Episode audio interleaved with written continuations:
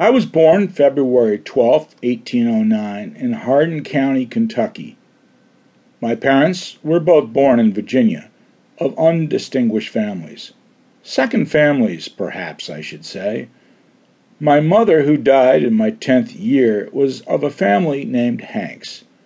My father, at the death of his father, was but six years of age, and he grew up literally without education.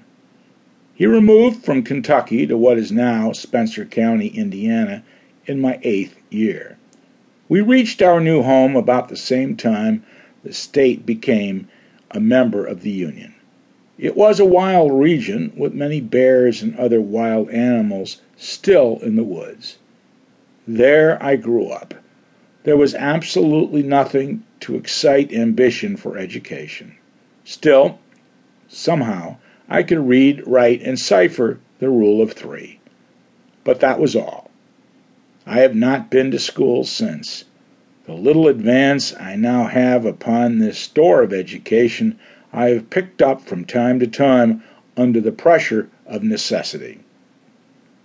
It is a great piece of folly to attempt to make anything out of me or my early life. It can all be condensed into a single sentence and that sentence you will find in Thomas Gray's Elegy, The Short and Simple Annals of the Poor. That's my life, and that's all you or anyone else can make of it. They got on board, and I lifted up their heavy trunks and put them on deck. Each of them took from his pocket a silver half dollar and threw it on the floor of my boat.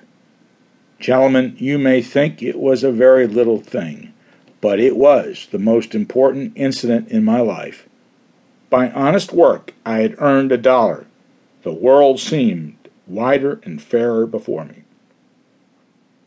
I regret to learn that you have resolved to not return to Illinois. I shall be very lonesome without you.